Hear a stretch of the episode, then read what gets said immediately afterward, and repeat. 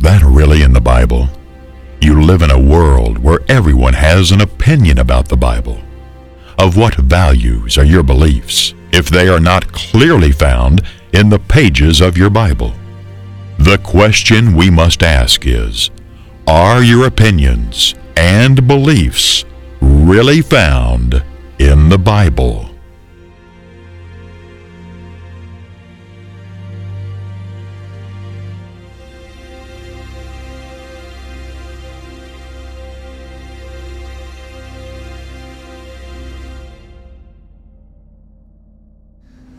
Is that really in the Bible? Question Was Jesus Christ a humanitarian? That is a person committed to going about, you know, doing good to other people, uh, you know, taking care of the sick, feeding the poor, uh, bringing the handicapped people to church. Was Christ Jesus a humanitarian? Now, let me tell you something. A lot of people would say, oh, yes, that's exactly what Christ was. Jesus Christ was the greatest humanitarian that ever lived, that ever existed. You know, and, and here, here's the point there's nothing wrong with doing good works. We all understand that good works is not what saves us, though. But if you're doing all the, a lot of people do the good works and miss the point of Christ's message. Well, what was Christ's message? Well, I'll get to that in just a little bit. But the question is was Christ Jesus a humanitarian? I'll never forget the time that I we have a church sign, and one time I put on the church sign that you can't be Christian and pro choice. I mean, to me, this is a no brainer that you can't be for the killing of the unborn and call yourself a Christian. Well, no sooner I'd put that sign up, I got the nastiest letter on the front doorstep of the church that I'd ever read in my entire life life. It basically said, well, you know, who are you to be condemning the sinner? The church should be about doing good works. The church should be about feeding the poor. There's so many other things that we could be doing than pointing out people's sins and saying you can't be Christian and pro choice. Well, okay. The bottom line is this you can't be Christian and pro choice. That's, that's the point I'm trying to make. But her, but this person's view was we need to be about humanitarian efforts. I mean, let, let, me ask you a question. What does Jesus and Mother Teresa have in common?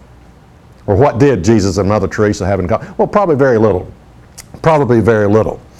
On a larger scale, though, Christ Jesus performed the greatest humanitarian work ever. And it was found in, basically, it was found in one word. Let's take a look at what this one word was. Notice what the Bible says. In Matthew 4 and verse 17, it says, From that time, Jesus began to preach and to say, Repent, for the kingdom of heaven is at hand. Repent, for the kingdom of heaven is at hand. That one word would make all the difference in the world. In other words, the greatest humanitarian effort was accomplished without ever so much as lifting a hand. It was found in a message repent. This single act would improve the lives of all people and all nations if we were to repent. And what I'm saying is, I feel like there's a lot of people out there who are involved in all kinds of good works Boy Scout, Girl Scouts, feeding the poor, who are involved in humanitarian efforts. Nothing wrong with that, but miss the point of why Jesus came to this earth. He came with a message. The message was repent. Repent of your sins. What is sin? Sin is the breaking of God's law, 1 John 3 4. And, and unless you understand that, unless you understand what sin is and have repented of your sins, all of your good, all of your humanitarian efforts will get you nowhere. Absolutely nowhere. You see, if I repent, the quality of my life will take care of itself. If I repent, my life will improve. If I re- repent, things will change in my life. So if my life is not working, what does that tell me? Well, it probably tells me that there's something I need to repent of. So it would seem to me, it would seem to me that what is more important is to get the message of repentance to the world. Not simply be about going about doing good deeds, thinking that I'm saved, and missing the boat about what the Bible says about repentance, what Jesus said about repentance. You see, ours is a fix the symptom society. You know, we never deal with the real issues. We never re- deal with the real issues. The symptom is a sign that something more serious is going on. But all we're worried about is just fixing the symptom. You know, a person comes along and says, Well, look, I haven't worked in three years and I don't have any money. Well, what's the answer to that, that problem? Well, a lot of churches, guess what a lot of churches do? They just get, they, they take up a collection and says, Here, here's some money. That's not the answer. That's only fixing the symptom. The answer is get off your butt and get a job. That's the answer. But we just like to deal with the symptoms, the symptoms, and we never really deal with the real issues. Had a person call our church one time, a woman call our church, and, and she said, You know, I've got a, you know, basically I've got, I, I got these three children, none of, by, by three different men. None of the bums will pay, pay child support. None of them will pay child support. Appalachian, they just cut the heat off. They just cut the electric bill off. We're in the cold. We don't have any heat. We don't have any food. I've got three ch- hungry children. Can you help me? Now, what are you supposed to do to that? I mean, what are you supposed to say? No, and, cl- hang up the phone. I'm not helping. Well, you, it's hard to do that. Now, the real issue is for her is that she is searching for a father's love that she never had. And the reason she's getting involved in promiscuous sexual relationship, one right after the other, is because she's searching for a father's love that she never had. That's the real issue. And so we come along, we say, okay, here, I'll send you some money, and uh, maybe you can feed, feed your children. In other words, let me put this band aid on this artery that's been cut in two. We only deal with the symptom, we don't deal with the real issue. Now, the real issue is, you know, and, and you see, whether you can help a person or not depends on how people respond. You know, if I would have said, well, it sounds to me, to this woman, it sounds to me like, you know, men are using you.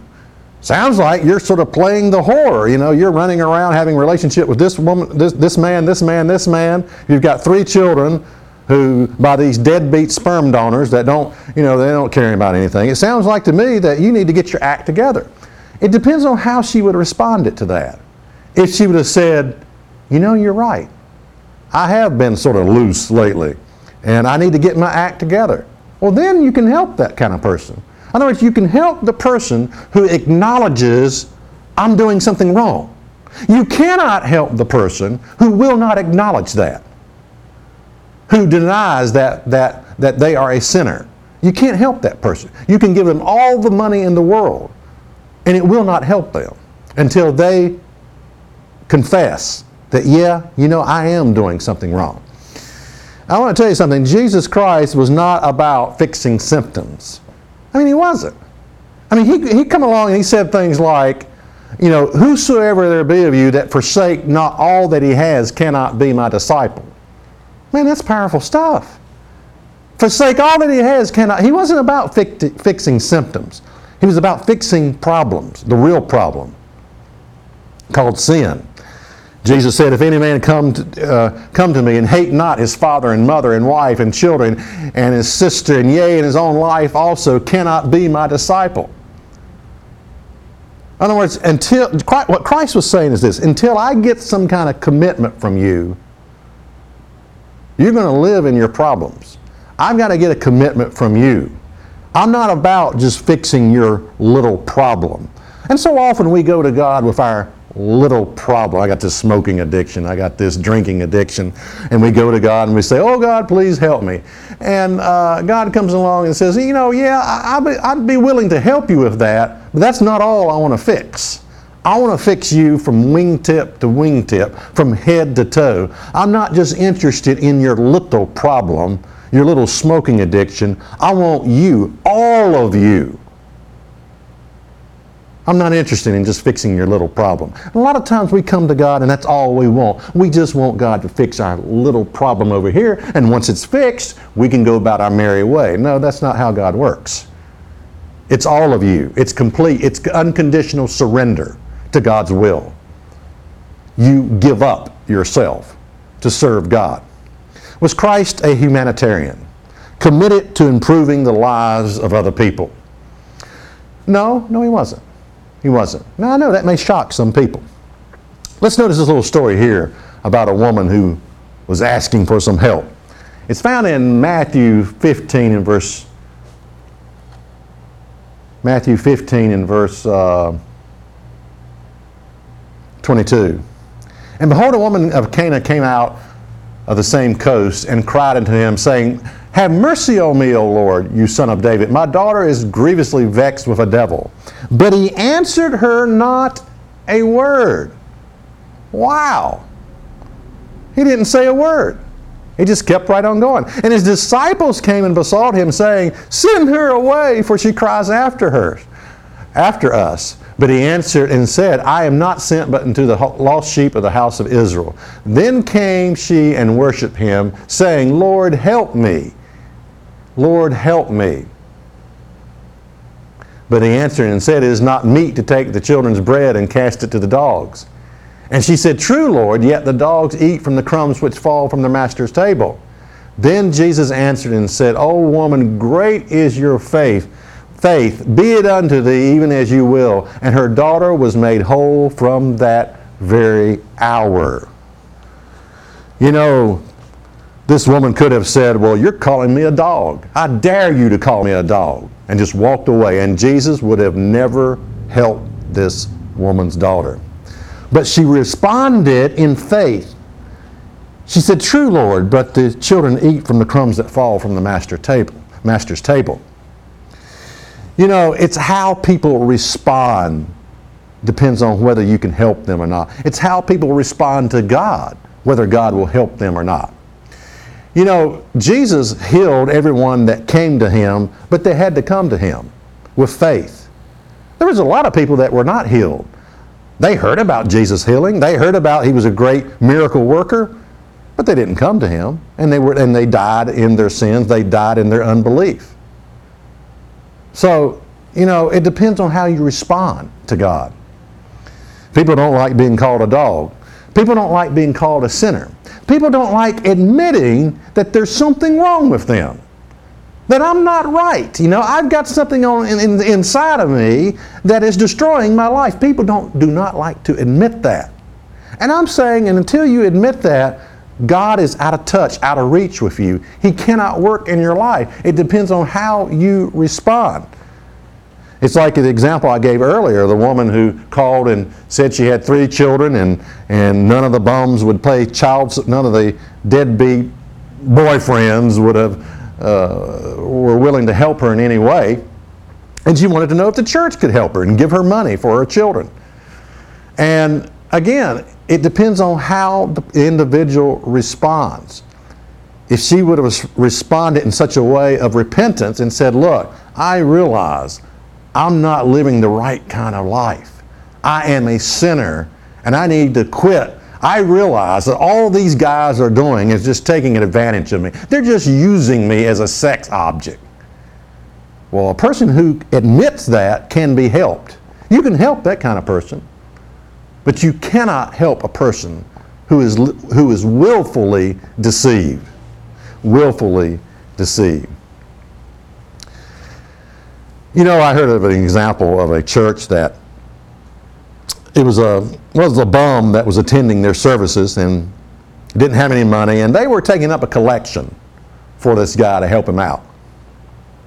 And somehow this bum got wind that that they were taking up a collection for him.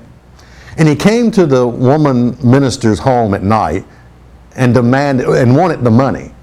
And she said, I'm not going to give it to you right now. And he turned on her and brutally beat her to death. Yeah, it happened just locally, about 10 miles from where I live.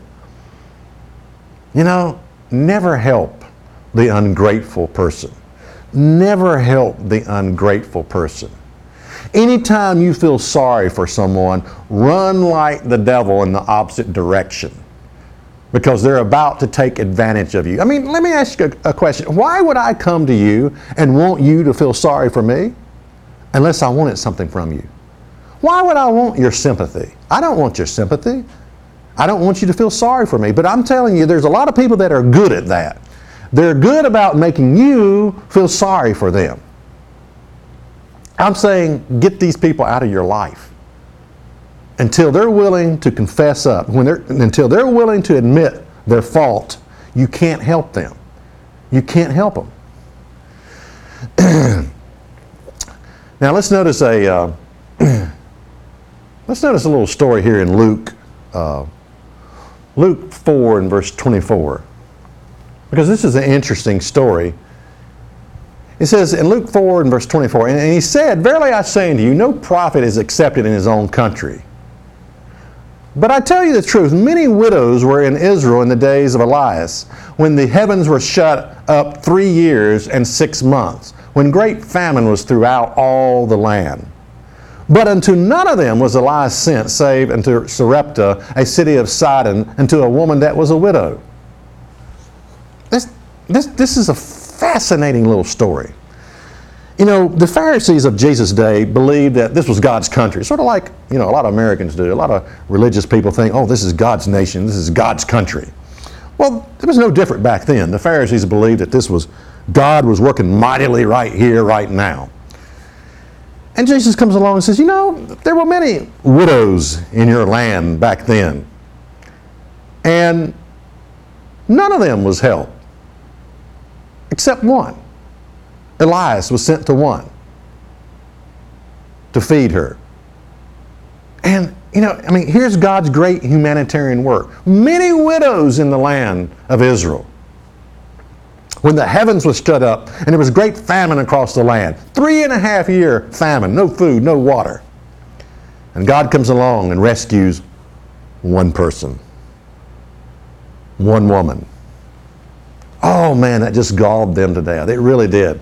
And he continues on. He continues on. Let's continue on. He says, And many lepers were in the Israel in the time of Eliseus the prophet. And none of them was cleansed, save Naaman the Syrian. And all they in the synagogue, when they heard this, were filled with wrath and rose up and thrust him out of the city and led him to the brow of the hill there on the, which the city was built that they may cast him down headlong. You know what they tried to do? They tried to kill him. Because he said, Look, there were many lepers in your land. Many lepers. Leprosy is a hideous disease. And God comes along and he heals one. Heals one. He heals one leper. You know, and their view was, well, I don't get this. God should be a humanitarian. God should be rescuing everybody. He ought to be emptying hospitals. He ought to be healing all kinds of sick people. He ought to be, you know, and, and that's a, the reason for a lot of people's unbelief about God, is because they think God ought to be a humanitarian. They think that Christ was a humanitarian.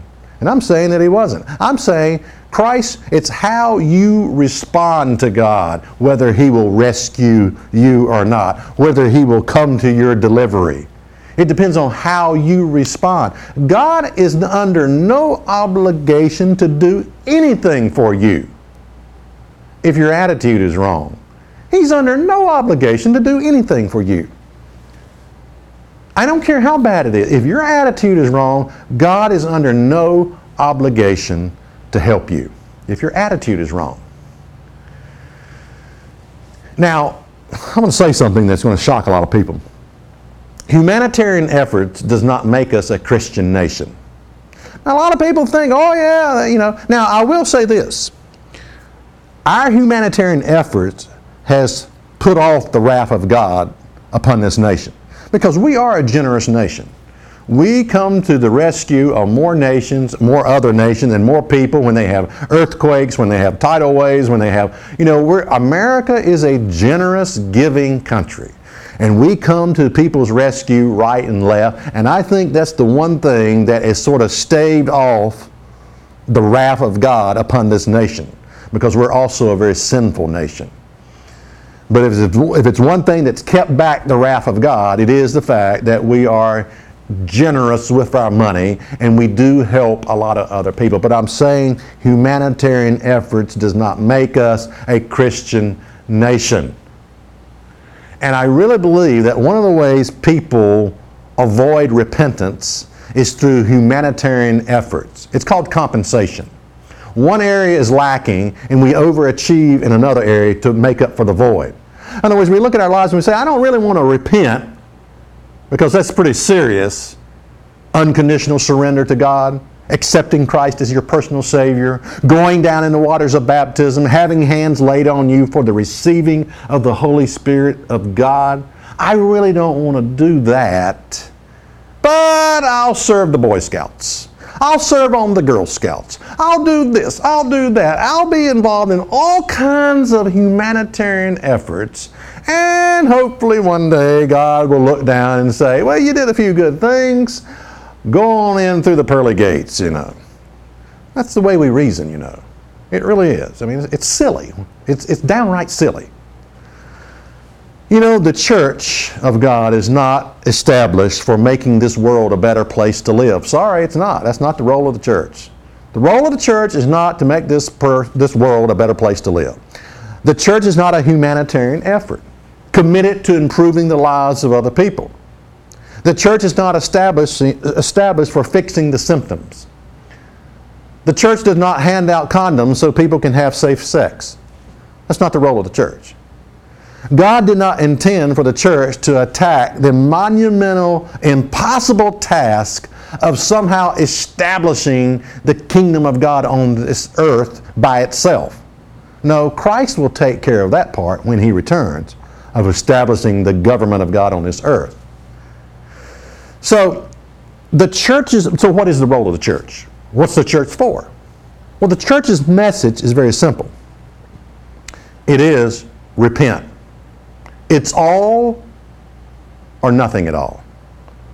That's the church's message. Repent. And I, I, tell you, it's sad. It's sad but true. But a lot of preachers and a lot of churches out there don't even know the definition of sin. There are all kinds of people that flock to their church every Sunday morning, and if you were to do a survey and ask them, What's the definition of sin? They couldn't tell you. They don't know because they've never been taught the definition of sin. What is sin? It is the breaking of God's law. The breaking of God's law. I mean, it's obvious most religious people don't get that. That sin is the breaking of God's law. I mean, how many times have you heard? I, I hear little children cursing God's name in vain. They'll, they'll say, Well, my, you ever heard people do this all the time? It drives me nutty. Well, my, and then they'll say God's name. Or good, and then they'll say God's name. And then they do it out of frustration. You know, they hit their finger with a hammer, well, my, and then they blurt out God's name. What does it mean not to take God's name in vain? It says, don't take my name, which is God, and use it in your everyday vain conversation. It's okay to use it in worship. It's okay to use it in a program like this. I can talk about God because that's what I'm talking about. But don't use God's name, His name is God, and don't use it in your everyday vain conversation. It's, ho- it's a holy name. You know, it's holy. Don't, don't use it in your vain conversation.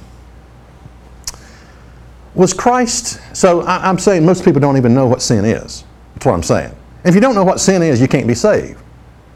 If you don't know what sent your Savior to that cross, the reason He died for you, you, you know, if you don't know the definition of sin, 1 John 3 4, sin is the transgression of God's law. If you don't know that, you're really not saved, okay? Until you come to that conviction of what sin is. Okay, let's never forget God's looking for your response, how you respond to the message. That's what God is looking at. And how you respond makes all the difference in the world, whether God will come to your rescue or not. It's an issue of how you will respond to God. Was Christ Jesus a humanitarian? Answer no. No, he wasn't. No, he wasn't. Christ came along with a message. The message was repent. It's all or nothing at all. Jesus' humanitarian effort was found in one word. And the one word is repent. Repent. And that's what's really in your Bible.